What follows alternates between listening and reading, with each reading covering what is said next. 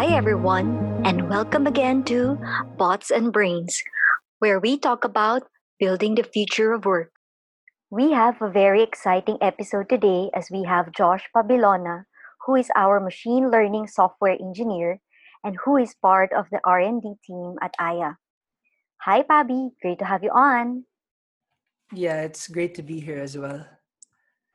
How are you? I'm good, as always.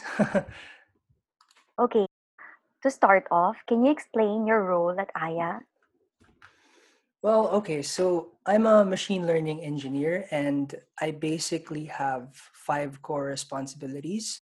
The first and arguably most important one is identifying a creative, quote-unquote, human problem in tech, and then creating a solution for it in machine learning. For instance, the business wants some sort of mechanism in chatbots to streamline agent handoff. Now, that could be done in many ways, one of which is to analyze the emotions of a customer sentence or finding what we call the sentiment.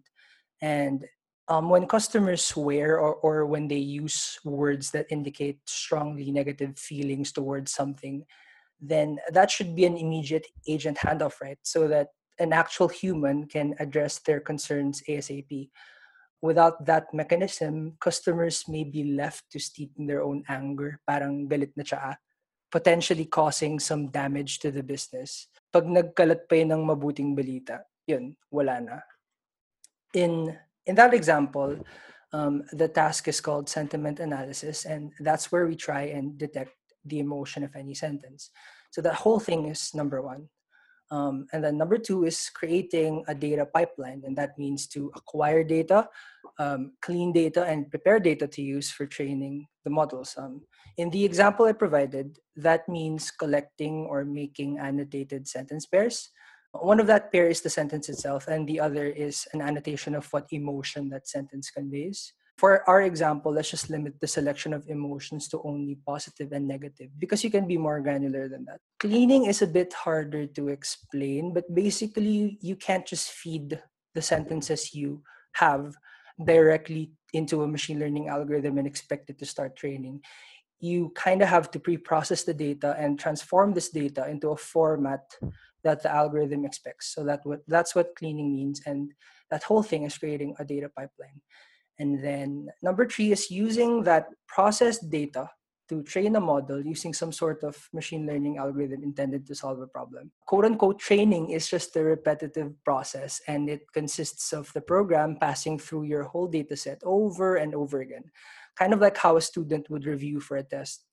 And hopefully after enough repetitions over a diverse and large data set, it can detect some patterns in the data that it can then use for future data. Once that's done, number four, I evaluate how effective it is. Continuing with the example, a simple way to evaluate that is to take a look at the percentage of correct predictions over the wrong ones.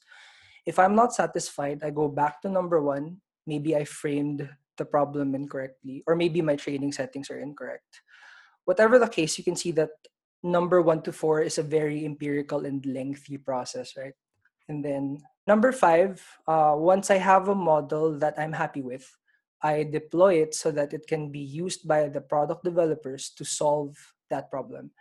And actually, that's a messy area in and of itself. In some companies, this responsibility alone is a machine learning engineer. And actually, segue ko dun sa other titles similar to a machine learning engineer, like a data engineer and data scientist. This is where they differ. A data engineer is just number 1. So they just pertain to cleaning and acquiring data. And a data scientist could be 1 to 3. They acquire data, they use it to train a model, but they don't really pertain to deploying it into production and making it usable for other teams. Mm-hmm. So yeah. Given that the landscape of automation and artificial intelligence is moving so quickly, how does R&D help shape the product strategy at Aiah? So mostly we try to reconcile the business needs and wants to what is currently possible tech-wise. having a dedicated R&D team allows the business to be more ambitious with their goals, because our team can provide solutions to problems that traditional programming can't solve. Right. And as we all know, there are so many articles online about where the future of work is headed. In your personal opinion, where do you see things going in the next 5 or 10 years? That's a good question. Technology changes so fast in both hardware and software that it's difficult to predict what the future holds. You can see it with the advent of computers and the internet. Both of them changed how we lived as a whole. And it's hard to say if a technological revolution with similar consequences won't happen anytime soon. At the very least, I see automation being rapidly embraced by businesses. A lot of repetitive work can be done by machines so that humans are free to do more, rather to upscale their skills. Think of AI not as a replacement for humans, but just as a filtering mechanism to address the simplest concerns of a business. Anything more complex than a certain point, you need a human for that, definitely. That's a really good point right now, because a lot of people think that, you know, machines will replace people. I disagree with that notion. Yeah. Yes. And how can enterprises or business owners or members of the workforce like us, how can we all prepare for it? That, you know, machines are there to help us. How do we remain relevant in the workplace of the future, even with the help of machines?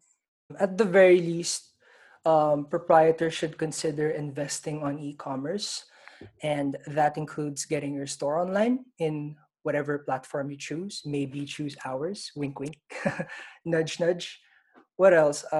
Smartly advertising, like how Angkas does it to gain traction, among other things. Mm-hmm. Because in this day and age, consumers are so used to convenience, sometimes physically going to your store immediately takes you out of the running for purchase options, right? Right. Yes. And, yes. Especially these days where it's very difficult to go outside because of the virus. I agree with that. And, you know, Aiah promotes bots and brains, building the future of work. It means Aiah believes that bots or AI will only exist with the humans or the brains. What would you say to the people who will still have the fear that AI is here to displace humans from work? In my opinion, humans can never be truly replaced by machines. Our brains are just far too complicated to emulate in software. We can draw from various different experiences to creatively solve any problem we have. And a machine can only draw from the data it was trained on. They're smart, just in a very narrow way, while we can be anything we want. And, you know, that's good, right? Yes. How can more people learn about AI? Do you have any favorite authors, tech blogs, or journals that inspire you with your work? Any favorite thought leaders on AI? That's a good question. So I started off 3 years ago by reading this fantastic book called The Deep Learning Book by Goodfellow, Bengio, and Courville. It should be the first one Google shows you when you look up the title.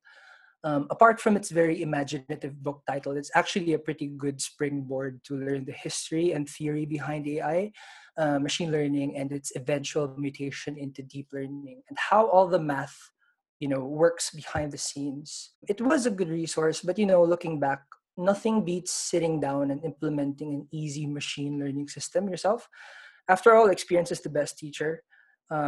The quintessential one for starting with deep learning is handwritten digit recognition. You'll see it if you look up MNIST.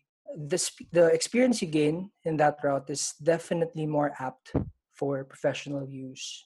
As for, you know, Lumineers in particular, there's a blog that I frequent. It's written by a fellow called J Alamar. The URL is jalamar.github.io. That's J letter J double M Alamar.